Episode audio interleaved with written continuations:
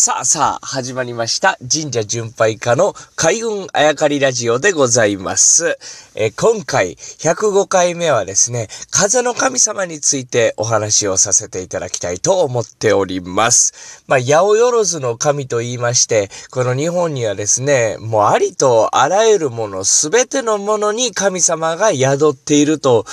されております。まあ、風もですね、例に漏れず、風の神様というのが、あいらっしゃいまして、風を司っている、まあ、風に宿っていると言われているわけですね。えー、死夏彦の御事、まあ、死夏彦という神様がいらっしゃいまして、これがあの、風の神様なんでございますが、死夏彦、じゃあどこに祀られているかと言いますとですね、まあ、奈良県に、うん、竜田大社。まあ、竜の田んぼと書いて、竜田大社というお社がありまして、ここが、あまあ、品津彦が祀られている神社なんですね。まあ、ということはですよ、竜田大社はですね、風の神様、風の神社、まあ、風の神様を祀る神社として、えー、多くの人に信仰されていると。またですね、奈良県ということで、まあ、昔の大和ですね。に鎮座しているということで、まあ、昔から朝廷に、えー、祈願されてきた、あ朝廷に、まあ、すごい力があると認められてきた、あお社なんですね。ここが風の神様、あ死夏彦を祀っている神様なんですね。で、まあ、ここでですね、まあ、話は終わらずに、風の神様を祀っているここのお社にまた違う神様が祀られていて、まあ、違う神様というか、同じ神様としても見られますし、またはグループの一人として見られることもありますし、いろんな見方があるんですけれども、こういうとある神様が祀られている。これ何の神様かというと、秋の神様なんですね。要は季節の神様。これが僕はあの、すごく、興味深いところだなと思っているわけですね。風の神様が祀られているところに、まあ、冬じゃなく、まあ、風のピューピュー冷たい冬じゃなく、うん、風の全く吹かない夏じゃなく、うん、または、こう、そよ風というかね、えー、風が吹き始める春じゃなく、秋なんだと。これが風の神様と秋の神さんが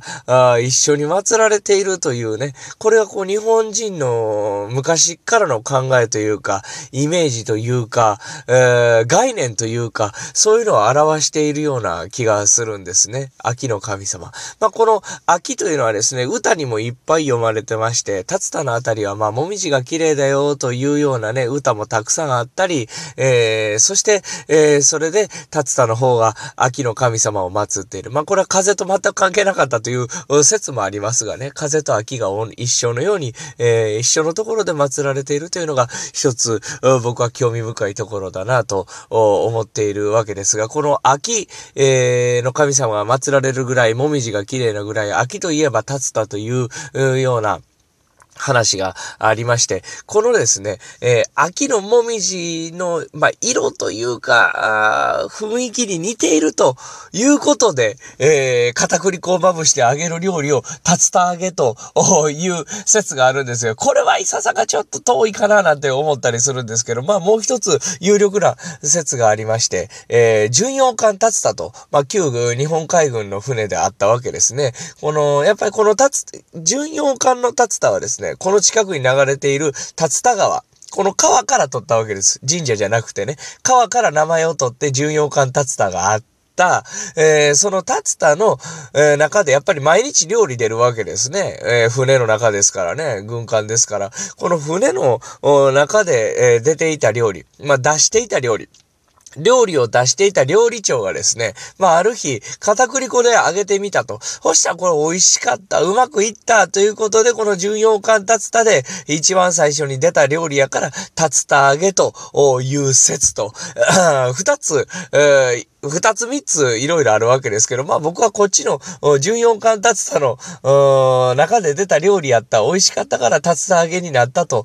いうような説をまあ一つ押しているわけですが、こういった具合に、えー、秋というところから竜田揚げになったり、まあ秋の、えー、というところから風という神様との関係性であったり、いろいろ話が派生していくところがね、面白いなと思っております。八百万の神。今日はですね、そこの中でも、まあ、例に漏れず、風にも神様が宿るんだ。死夏彦という神様のお話。そこから竜田揚げの